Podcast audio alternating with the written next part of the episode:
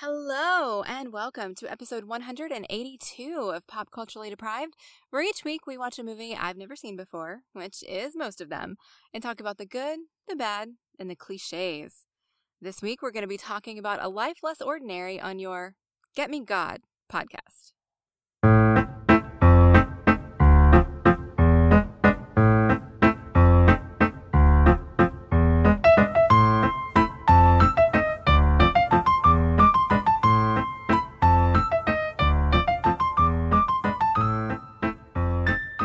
I remembered why I wanted to talk about this film.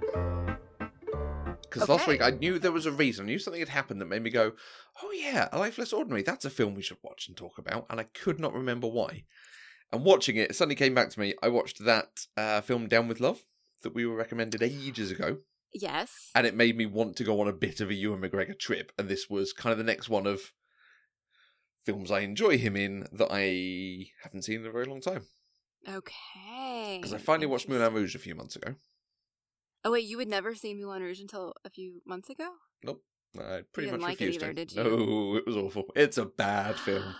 no, it's not. It's bad. It's a bad music video. It's not even a good. Like if it was a good music video, it'd be fine. But it's not even a. Yeah. I Mm. think I just really like the music, and that saves the whole thing for me. Yeah, no, no, no, even the music didn't work. Mm. I think I'm not a huge Baz Luhrmann fan. Like, and to be fair, I've never seen Romeo and Juliet, so. mm. But rewatching Great Gatsby recently, and that does not hold up. Sadly, and that's not that old either. No. Okay. Mm. Interesting. So, did you see my comment and my thought stock about how every time Robert in this movie started yelling, all I could hear was Christian from Moulin Rouge? Okay, right. I imagine when you were watching Moulin Rouge, it was probably the opposite experience for you. Yeah, because he's just Ewan McGregor, but I think I've seen a lot more of his, and obviously he's been in a lot more over here. Mhm. Um, he was in a show called Lipstick on My Collar, which I think is a kind of 50s, 60s, 60s swing drama comedy thing, and other such things. He's a very Okay. good singer. Okay. I've only heard him sing in Moulin Rouge. Okay, and this. Oh, yeah, he did sing in this. Mm. Cameron Diaz is not a singer. She is not, but this was the best I've ever heard her sing. She she's a dancer, which is great, you know. But yeah, I was very My surprised when she even picked up the microphone. Oh yeah, yeah. My first thought when she picked up that microphone was, "Oh, they're gonna have dubbed her, right? Because this is supposed to be a good thing." But they didn't. But she at least managed to stay in tune. Yes, and th- there is the thing that like it comes across that she knows she's not a great singer, but she's still prepared to get up there and do the thing. hmm She still has hyper amounts of confidence.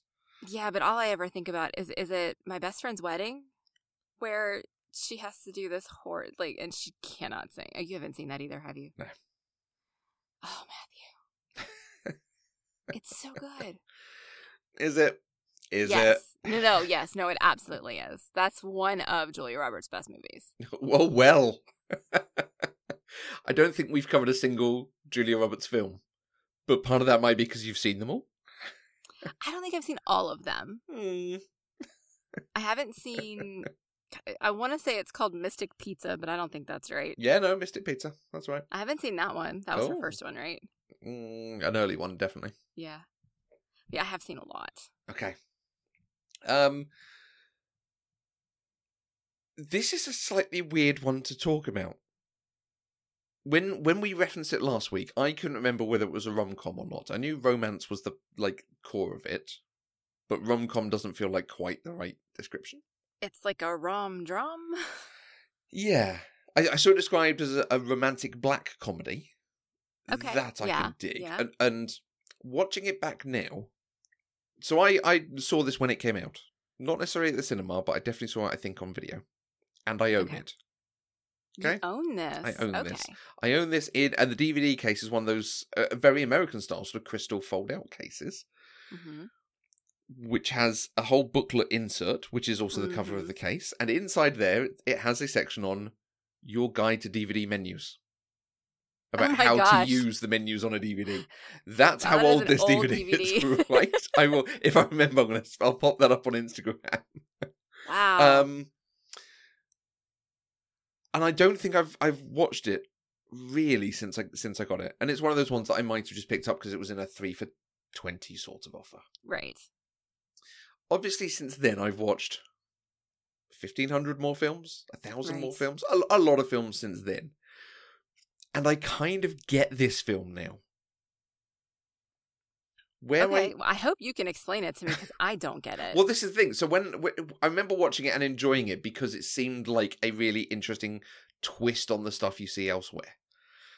You know, it's it would be very easy for there to be a 50s film that is two angels who come down who try to get a couple together and it's he's kidnapped her and they've still got to try to get them together hmm it's got some of that sort of flavor to it but this is also you know it is a black comedy. It's weird and dark and it doesn't go to places you want it to go and sometimes it's funny and sometimes it's dramatic and it, it's got a whole mishmash of things.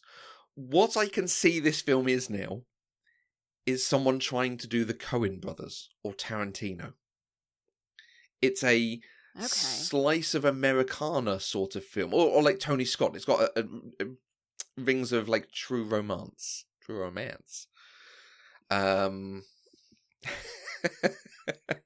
dear listener, I just got eyes rolled at me, so hmm, this is going to be a good podcast. no, um, in the in the same way, and this has got a number of actors from Coen Brothers films, frankly, but in the same way, the Coen Brothers films were not well received early on because people were like, the the weird mishmash of genres doesn't work, and sometimes it wants to be funny, and sometimes it wants to be a thriller, and sometimes it wants to be Mhm. this. And over the course of their career, their films coming out, I think people got it. I think they Uh-huh. got better at it. Is the other thing, you know, they they figured out like, oh, let's not do the weird jokes, but let's do you know funny jokes or stereotypes and so on. So I think this film wants to be in that sort of genre, a- genre unto itself of multiple genres and multiple styles. Except it's by Danny Boyle, who I'm going to talk slowly and double check that he is from Scotland, England. He's English. Oh, I thought he was Scottish. He's from Lancashire, and starring Ewan McGregor. It is a Ewan McGregor vehicle. You know, he'd done Yes. maybe Velvet Goldmine and Trainspotting at this point, but he had not done much. Um, and and like the DVD has a thing about his career, and it's like has just been cast in the Star Wars prequels. Um, you know, it's a very Oh, yeah, very okay. early, early time. This is before he really made it, certainly in the US. Yes, so let's have a, a. I've got a quick look at his list here. Before this, his big films have been a, a- a- okayish part in Emma, um, Trainspotting, Shallow Grave, and Brassed Off. Not, in fact, Velvet Goldmine was the film after this, so he hadn't made it in the US definitely. And I don't think Danny Boyle really had either. Right. So it's really interesting to see some of this stuff written about small town America and, you know, corporate America and different things coming together hmm from someone who doesn't actually didn't actually grow up in that environment and that experience. There's there's times in this film it feels like it's mocking where and this is where the conversation might be hard because because I think you've seen Oh Brother and Big Lebowski Yes. for our points of reference. Whilst there are characters in those, you know, particularly you think of Oh Brother, it's not always mocking. It's sort of gentle and aren't these Mhm. characters funny? Okay. Yeah. Yeah. I think. Not 100% of the time, but more That's so fair. than this. This was look at the the yokels and the stupid people who'll believe any lie from a pretty woman. Huh. I don't think I got that from this. Okay? Um, but it also may be because the only the only characters that we had besides the angels, Robert and Celine and her dad were the weird neighbors and Felix the not dog, right? Mhm, And so mhm. it's just the weird neighbor, I guess, would fall under that. yeah. But I didn't view it as mocking so much as just this is a really weird dude. Okay. Nice, nice. because and I've it- seen I mean it did it did read a little bit like the person who wrote it doesn't actually know anything about living in America. Mm, exactly. Yes. Like you did get that sense a little bit, Hmm. but I didn't I didn't feel like it was mocking. Okay. Maybe uh, maybe mocking's not the right word, but that that's exactly the thing. Like the fact that he they've got someone doing this because I think the content of it, the story and the different things coming together is interesting and funny, whether it comes off or not. Um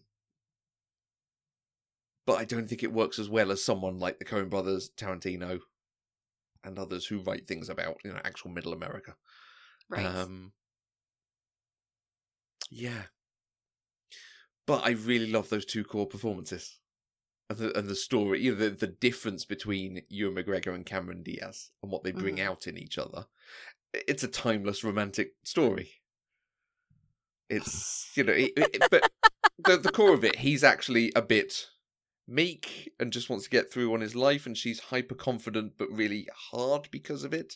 Hmm and he softens her and she Elevates him. thank you. That's a better word than i was about to say. Um it is you know i think we've seen that in a lot of films. But i quite like it being done through crime drama. And the whole sequence with her coaching him on the phone where she's coaching him about how to be a, a hostage taker ransomer dude and it's just like the way he keeps saying stuff to to uh, you know, oh, Mister, whatever, you know, ah, and she hangs up and then tells him the next thing to do, so we have to try again and again. Is that saying that Ian Holm is just constantly pick up the phone and hearing the start of this conversation, and then he goes dead? and Ian Holm is just sat there doing this all the time. That's who that was. I was looking at him like I recognize this man. Who is this man? It's Bilbo. That was Bilbo. Oh my god. Okay. yes, yes, actually I think that is exactly what was happening there. Except then one time it was the secretary and then another time it was Like a a random number. person yeah. he misdialed. So who knows? Brilliant. Yeah, I like it. I, I like that it finally gets to that stage and it's like, oh, these are two very different people with very different sensibilities. Mm-hmm. But the film's going to try and make them meet in the middle somewhere and fall in love in that middle point. Mm-hmm. Brilliant. You and I have two Okay. very different opinions about this movie. Go on then. I mean, I didn't hate it, but I Mhm. didn't. I guess I didn't get it, and there was a lot going on. Like the angels Mm-hmm. were weird, Okay. very weird. Um. In what way? Well, I mean, just the whole idea that the angels operate under the guise of a heavenly police station, where there are angelic prostitutes. By the way, I don't know if you clocked that. Seems to be. but their mission then is to act as these like angelic detectives who have to bring men and women specifically Mm-hmm. men and women together to fall in love and they do this by any means necessary up to and including threatening to kill them like literally putting them in danger and shooting at them Mm-hmm. sending a fake bomb Holly Hunter's characterization of an angel was just weird. it was oddly sexualized and she couldn't decide on what accent she wanted to use. No, that that I quite enjoyed. I I always think like, is she just picking random accents to do as different characters? Yeah, I mean I think it was she was I think that was the point of the character. Like I think the character was choosing to do different accents every time she interacted with somebody Right. different and her role was slightly different. Brilliant. But as the observer, it just felt weird. okay, okay. Um, I mean, The- it, it wasn't a bad movie. It's certainly not the worst movie I've ever watched for the podcast. Okay. It's not the weirdest movie we've ever watched on the Mhm. podcast. But it's up there. It doesn't quite all come together for whatever reason. Right. I think there's a problem. And and then, you know, as an example of how it's just, I don't get what they're doing here. The sequence over the credits, you have a whole thing of them talking to each other whilst it's showing clips from the movie you've just watched. And then you have a claymation, stop motion animation thing of them driving to Scotland, even though Scotland's never been mentioned, except for the fact you've got a Scot who's working in America with no explanation why he's over there. Right. But they did, I mean, he wore a kilt for the wedding, so they did at least point it out Yeah. there. But why why does this film have a claymation ending? I have no idea. I was watching that thinking, what were they thinking when they made this? Like, it's so bizarre. Like, because they did claymation characters of everybody, right? They did the angels, they did the weird backwoods neighbor, hmm the goose that the car hit while it was driving, It's so strange. Yeah. Yeah, it's really weird. and that's that's ju- that's a big example, but just an example how as the film goes on, you're like, where has this come from? Why why have we taken this left turn into this new plot about you? Because and and it even feels like there's a point where there's a resolution, and then they tack another 10, 20 minutes on. You're like, I don't understand. You haven't told me what's going on. I'm not Yeah. running to catch up now. So the, the the basis of the movie comes from the fact that the angels have this mission to get Robert and Celine to fall in love. Mm-hmm. And somehow they decide that if they make him lose his job, evict him from his house, and repossess all of his belongings, that's going to push him to go confront Mr. Neville, who is Celine's father. Mm-hmm. And that's how they're going to meet and start the story to fall in love. Like, that is the most bizarre thing ever. Yeah. Like, in what world is that setting up two people to fall in love? It. and I could see that plot being done, but it, like you say, it just it has all these turns to get there. Mm-hmm. Rather than just he ends up in the car with her and everyone thinks she's abducted or something, and they end up falling in love because they break down near a, cot- a cottage or something. And Well, see, but that would have been the more traditional rom com, and this was Mm. not a traditional rom com. no, it's so it's just Although the description of the movie and the cover, the poster for the movie, make you think it's a traditional rom com. okay. Oh, which which cover did you see? Uh, the two of them kissing. Okay, with the gun behind the back.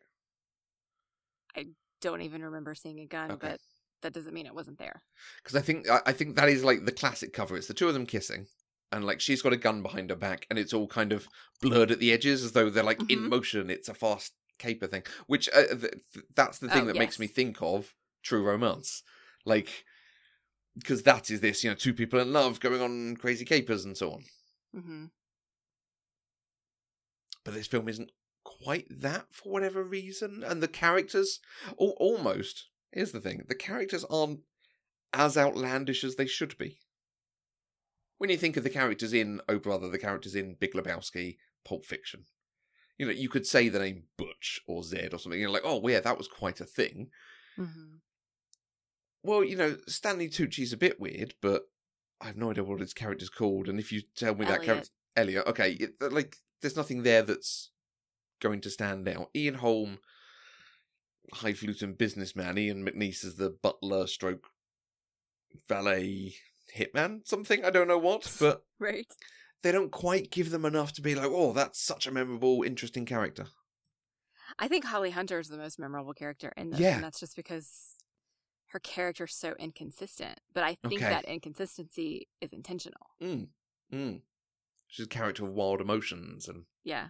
I, I loved you saying that she's quite sexualized because it's a real that, for me is the most interesting sort of aspect of it because she is she's like reading romance novels and the way she like lounges about and makes these sort of mm noises Mhm. like this woman's really enjoying herself and owning it hmm without it being and she's got a low cut top and a small skirt or it's Holly Hunter. Oh, yeah. It's not someone who tend I think well I haven't having seen huge amounts of her stuff, but tends to do sexualized roles.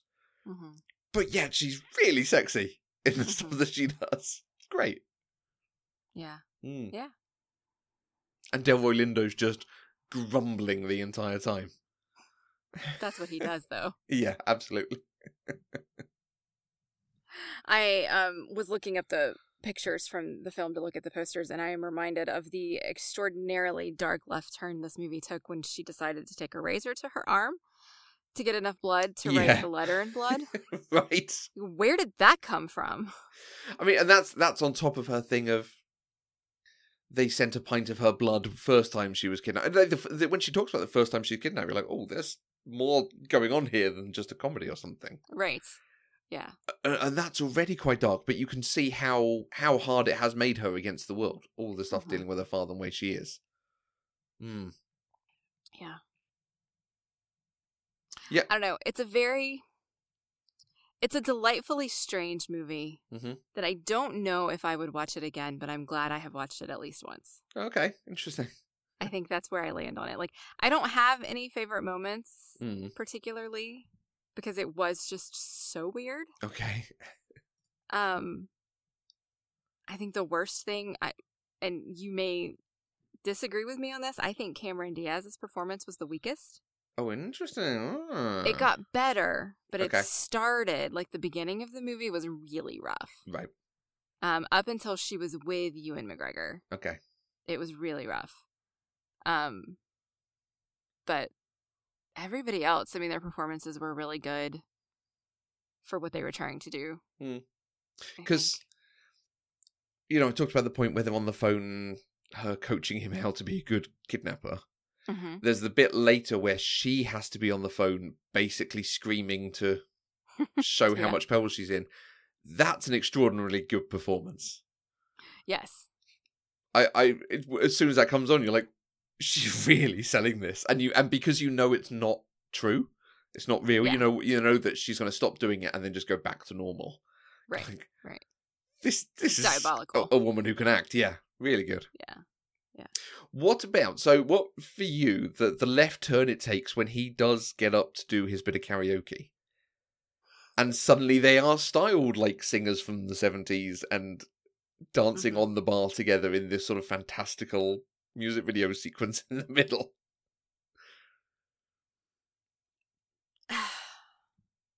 I thought you I might don't know, enjoy it- I I did enjoy it. It it fit into the weirdness of the movie. Okay.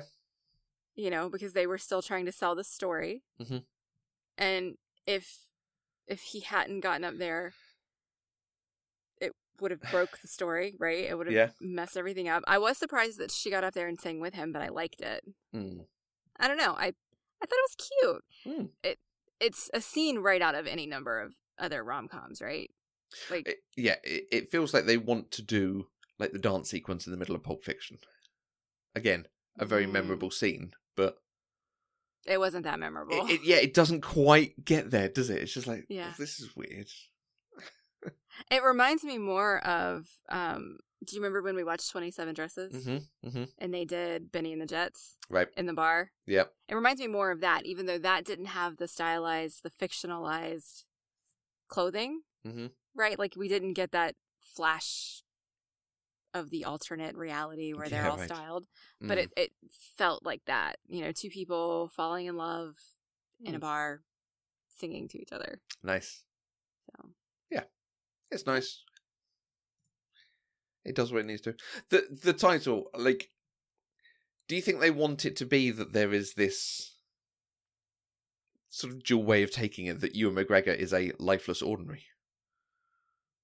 Was it always supposed to be just a lifeless ordinary? There, you know, she's wanting something because she's bored with the fact she has all this money and nothing to do, hmm and he just wants to have the job and the woman and get on with life. I don't know. I don't give as much thought to titles as you do. Okay. um to me titles are generally just placeholders like Mhm. i hear the title and i associate it with the thing that it is and that's what it is Okay. right i that's how it's always been for me right.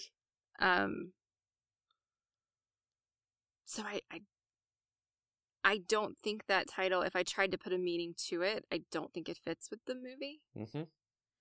um Mm-hmm. particularly if they're that. trying to tie it to him because he's the one who believes in fate he's Mm. the dreamer who believes all of this was destined to happen and an ordinary life isn't going to give you that No. so i don't know Mm. although apparently according to her she's a dreamer too so yeah. Didn't peg her for that one. No, and it's like they do a nice thing where as she softens, he.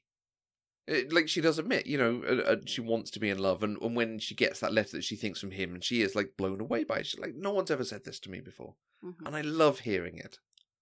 She does want this sort of love in her life. She's just scared of getting it, and she wasn't going to get it from Stanley Tucci, I think.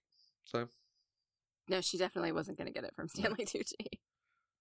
Especially after she shot him in the front Well- lobe. after she shot him in the face, yes, absolutely. Whole thing was weird too. it's so random. And and like that's what sets me up for this is going to be quite funny because you've got the tension of he she's put the apple on his head and she's going to shoot the apple off and we've seen her do it to someone else so we know she's she can do this thing but he's so nervous and just at, at it's a miracle of editing that at the last minute he goes wait as she shoots and she ends up shooting him it's just Mhm. It's put together so well, but that's in the editing. Like even as I'm saying, it, I'm thinking like, you know, how did they do that? You know, so well timed. Like because they cut a bit of film and made it look really close. Yeah. Yeah. they probably have an hour of Stanley Tucci standing there with an apple in his hair, going, "Wait," and then someone has to come and do his hair again, and then put the apple back on, and then take two. He has to do it again, yeah, Wait, for sure. and he has like twenty different ways that he said wait. Possibly, possibly. Hmm. Hmm. Interesting. Yeah, I mean, I don't, I don't have that much else to say about this one. Okay. Just, it, it was a wild ride. Mm. It was a roller coaster. How about that? Mm. And and I feel uh, this was one of my things about whether we should really talk about it or not because because I've come to it having seen so many other films and going I can kind of see it now and kind of get it more. hmm Like I almost wish I could have gone like, oh, you know, what's what's these twenty films first, and then watch this one, and you'll get Yeah. this film maybe. Okay. Interesting. Mm. But part of that has come from watching, watching uh, like the Coen Brothers is particularly the one that stands out. You know, having seen them develop their films where they started off with sort of thrillers with a bit of comedy and romance in them, or bit of relationship stuff, working through and becoming sort of funnier and softer up until the point they're doing musicals. Um, Yeah. Yeah. Hmm. I. I don't know. I think. I think it's okay to watch a movie where you come out of it thinking, I don't have a lot to say about it, but I'm glad I watched it. okay, I think that's okay. Yes, I, I have films that I wouldn't want to talk about on here. I watched Before the Fall, Before I Fall, sorry. Before what? Before I Fall. Before I fall. Oh, that's why you tweeted at me that you wanted to Which read is the review. why I was referencing your 2012 tweet about it. Did you go look up the because the review is on Goodreads? Did okay, I, no, I haven't looked it up yet because uh, obviously I've not read the book, but like it's I quite never watched the movie because I did not like the book. because the the main actress in it, uh, Zoe something, and I'm going to look it up while I talk. The main actress, actress in it, I've seen in a couple of things recently, um, Mhm. and, and particularly enjoyed her. Zoey Deutch. And so I've been watching a few of her other films, so this was available, so I watched it, and you know, based on a book, so fine. It just it feels like it goes back in the category of Netflix films that are less good versions of other films. Yeah, because it's But it- basically the same as Happy Death Day, right? Yeah, except this is this is purely drama, where Happy Mm. Death Day is sort of I horror didn't watch Happy Death genre Day things. Because I Happy Death- read Before I Fall, Y- like when it came out, like Yeah, back in 2012, right? And then when Happy Death Day came out, I was like, that looks just like Before I Fall, and I hated the book, so Ah, I'm okay. not gonna watch it. no, yeah, Happy Death Day is worth watching because it's kind of a fun horror playing with Okay. the, the Groundhog Day idea, whereas this was just doing pure Hmm. relationship drama stuff. Which, eh. Okay. Yeah, fine. But no, Zoey Deutch I particularly enjoyed. it. She was she was good in a film called Buffaloed. Um, which was which was very good. I really enjoyed her in that. And then randomly saw her. She plays. I think her character might even just be called trashy blonde in Zombieland 2. Oh no, it's called Mad. Oh yeah, she's called Madison. Yes, Oh, she's Um, in Zombieland too. I haven't seen. Zombieland she's in. Zombieland 2. Ah, also, uh, I've had this has been part of the problem. I've had such a run of just ah films, Mm, and I, I really want to watch something new and great. okay. Mm. We should do that for our movie next week. We haven't decided what we're watching next week yet. No, but I want something new and great, and I feel like I've seen all the great films. I did see a Filipino film that I absolutely loved called Four Sisters and a Wedding, which I think I recommended to you because it was really you good. did. Yeah, that was good. Yeah. Okay. Okay, so the next two on the list Muriel's Wedding and Sneakers. Both of which I would like to watch and discuss with you. Oh, you do. You you really. I actively want to. Now, you've put Sneakers in green. I mean, we're going deep into our spreadsheet here on the podcast. Yeah. So I'm assuming somewhere you've heard of it and gone, oh, yeah. Um, I've heard of it from you. Okay. Is that a documentary? No.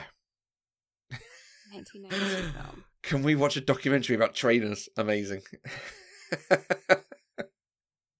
Um, Robert Redford. Robert Redford, Ben Kingsley, Dan Aykroyd. This doesn't feel familiar to me at all. I don't know why I put it. I wonder, I wonder if there is a I don't think I documentary ever about looked it up. trainers. I don't think I ever looked it up. I just put it in green. I think because you've talked about it so many times. Yes, it is a great film. All right. We can do whatever you would like to do. I'm not sold on Muriel's wedding. Because I'm also watching The United States of Tara at the moment, and Toni Collette is an astonishingly good actress. Oh, is she in Muriel's wedding? And she's Muriel. She is the titular Muriel. Okay, we can watch that then. hey! If it's Toni Collette, we can watch To the it. woman in North Absolutely, Carolina. Yes, yes, yes. All right. Um, we can have those be our next two movies. Which one do you want to watch first? Uh, Muriel's wedding. Muriel's wedding. All Yes. right. Wow, people are really getting the secret of the sauce in this episode. Right. so, but presumably you know nothing about it then?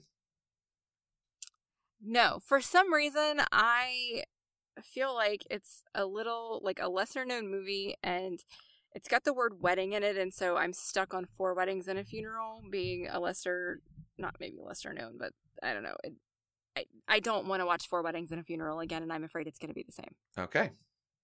That's kind of where my hesitation was coming from. Okay. Yes, it's a lesser known film from Australia. And it's the thing that made Toni Collette very famous. All right. Well, I really like Toni Collette, so Because she is Australian. So, if you I weren't did aware. not know that. Yeah. I've never heard her do anything other than an American accent. Yeah, because we liked her in Knives Out. hmm I think you've seen Little Miss Sunshine. I have not. Oh, okay. She's The first thing I ever saw her in was The Sixth Sense. Okay. And then she did a movie with Cameron Diaz called In Her Shoes, Mhm. which is fantastic. We liked her in Fright Night. Yes, Fright Night Yes. as well. Yes. Like, I've never seen her in something I didn't like, but No. I've never seen her not be American in a movie I've seen her in. So, Mm, Okay, well, let's watch her in an actual Aussie film. And I don't think we've done an Australian film before. I don't believe so. Cool. Awesome. Couple of firsts. Mm. Okay. All right. Well, that's what's next. Okay. I mean, I've talked about what I'm watching. What, what have you been watching? Um, I watched The Rise of Skywalker yesterday, finally. Actually, in the last two days, we watched two Star Wars movies. Joseph had not seen The Last Jedi either. Mm. So we watched The Last Jedi on Saturday, and we watched The Rise of Skywalker yesterday. Okay. Um, I have not had a chance yet to go and listen to your conversation with Laura about it. hmm Yes, we Um, cover basically all of it. yeah. Yeah. All I remember is that you weren't very thrilled with it. No. You were disappointed with the reveal about Rey's parents. Yeah. You thought it didn't matter. Hang on. In which one? Last Jedi or The Rise of Skywalker. Rise of Skywalker? Okay. Like I, re- I have a memory of you saying that they were spent like half the movie setting it up, and then when they finally reveal it, it doesn't matter. Yeah. I disagree with you on that. Okay. I actually really loved it. I, I think that the problem is because it comes from the thing in Last Jedi of you're no one, you're nothing, and it, it takes us away from the Skywalker family being the core of the galaxy, doing everything. Hmm. You know, it it But it, it it it means doesn't other people because it's a be great doing. setup for that final final shot. Rey who? Rey Skywalker. Yeah, because she's been adopted into this wider group and so on. But the you know the fact that okay, no, again, it's there are three families in this world that do anything, Okay, that's fair. which which is basically what they're saying. Like, and you know, bringing Palpatine back didn't need to happen. Better story. The uh, uh, the problem is we're now even further from it, and we can see like the original script had none of this, and they appear to have just been scrambling for let's win people back over after a Mm. film they didn't enjoy so much, and they made a worse film in the progress, Oh, process. okay. See, I haven't read any of that stuff. I know they had to change some things to figure out how to get Leia in there using already shot footage, Yeah, Um, which and was not done well. But I would rather they have done that than anything else. well, but, uh, but they use that as the excuse for why Kelly Marie Tran is not in that film very much. Like they introduce a Hobbit. Which Hobbit was it? Isn't this Dominic Monaghan? Yes. uh, uh, give him lots of lines of dialogue, and they say, "Oh, we couldn't have more Kelly Marie Tran because we needed to use the stuff from Leia." Like, but why have you introduced new characters rather than using the yeah, characters we also got the guy from um, Alias. Victor Garber, No, no, Ron no, Rifkin. No. He was also on Felicity, and he was on Heroes. Victor Garber. no. I wish Victor Garber was in Star Wars. Frankly, Ah, what is his name? he's amazing. in Legends of Tomorrow. I've really enjoyed him. Um, do you mean Richard E. Greg Grant? Grunberg. Oh, well, yes. So Greg Grunberg has been in every film with and series with J.J. Abrams. That makes sense. Yes, he's Yes. he's the same character in the first new Star Wars in Force Awakens. He's the pilot of flight. What was it? Eight one seven in Lost. He's the pilot of the plane in Lost. Um, and yes, he's in Oceanic 815. eight fifteen. Thank you. Eight one five, of course. Um. Yeah, no, no, he's in. He's J.J. Oh, Abrams I says he's didn't my. realize he had been in one of the earlier ones. He's Okay. even. He's because he didn't have time to film on the first Star Trek Kelvin timeline. He's Mhm. the voice of Kirk's adoptive father, stepfather, the police who's chasing him. Something. He's the voice in that scene, effectively, so they could wedge him in somewhere. All right. Must be nice to have friends. Well, absolutely. Keeps you Mm. working. Mm.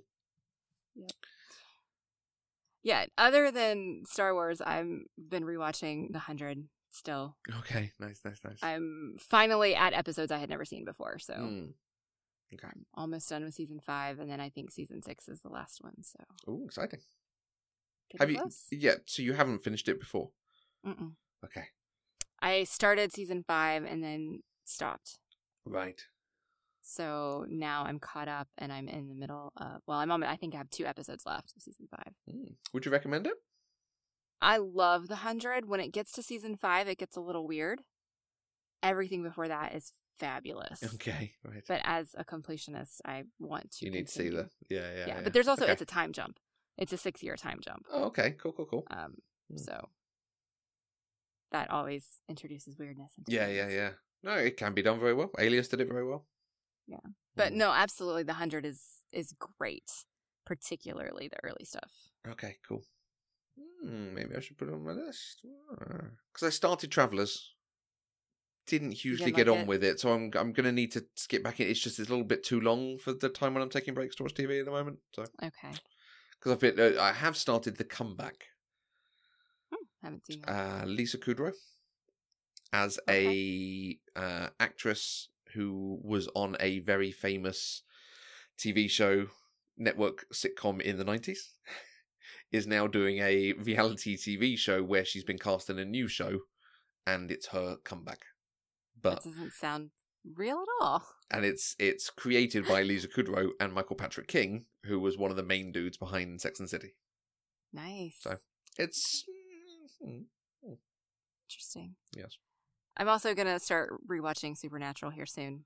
oh crikey They are um, it, the finally they are finishing filming now. There's two more weeks of filming, mm.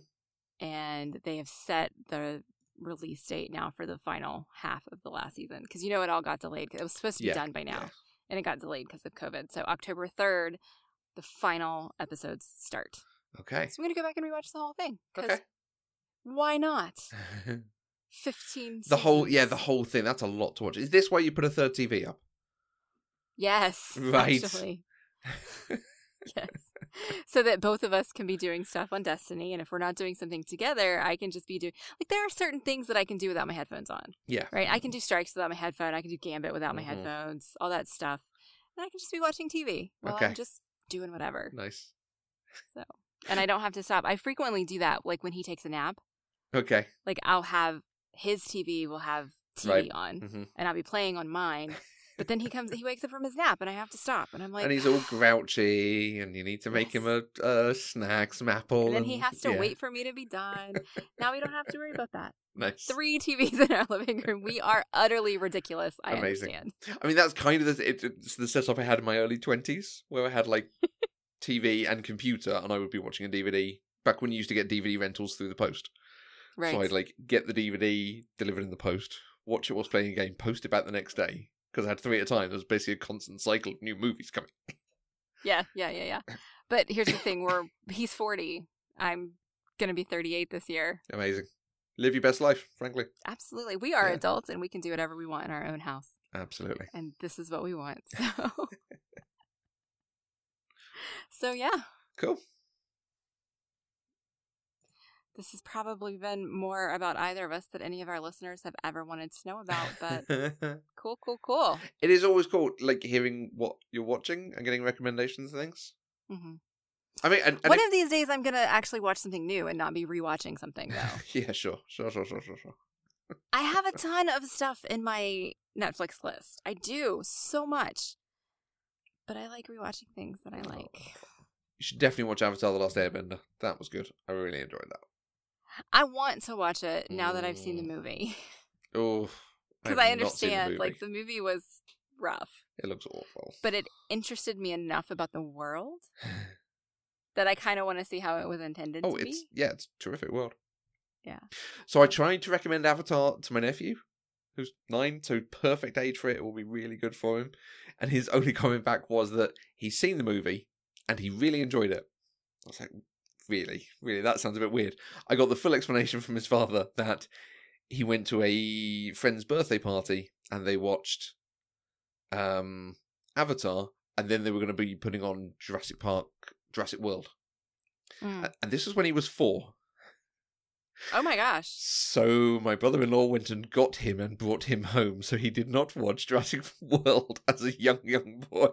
I think it's a very good decision, frankly, Yes. especially because he hadn't seen the first three, so you need to get the context. yes, a four-year-old needs movie You context. know, you need to know the canon before you go into it, surely. yeah, um, but I, I can fully understand why you wouldn't want your four year old son to watch Jurassic World. Yeah, even Avatar, I'm like, oh, feels a little violent, but fine, you know. Yeah. Huh. Hmm, okay. All right. Well, if you would like to tell us what you are watching recently or make recommendations to us, especially Mm. since I apparently don't watch anything new, And and please do because us- we'd, we'd love hearing like your recommendations. Like I watched Avatar because people were going, oh yeah, that Avatar thing is really good. Yeah, yeah, Yeah. absolutely. Um, you can find us on Twitter, Facebook, and Instagram at Eloquent Gushing, or you can send an email to podcast at eloquentgushing.com, or you can find me on Twitter at Mandy K. And you find me on Twitter. I'm at Matthew Vose. Also, you can support us by going to our Patreon page, patreon.com slash eloquentgushing. Being a supporter is amazing for us. It means we can continue doing what we're doing and what we love to do and develop new shows and put these shows out for everyone. And it also means you get access to more content, extra bonus shows that we record, early access to some of the shows, and we will send you out some physical merch, some exciting cards and magnets and stickers and so on. So that website again, patreon.com slash eloquentgushing to become one of our favourite people, one of our supporters. And we will be back next week with another episode where, as you heard before, we are going to talk about Muriel's wedding. Until then, I am Mandy K. And I know beyond a doubt that my heart will lead me there soon. Somewhere beyond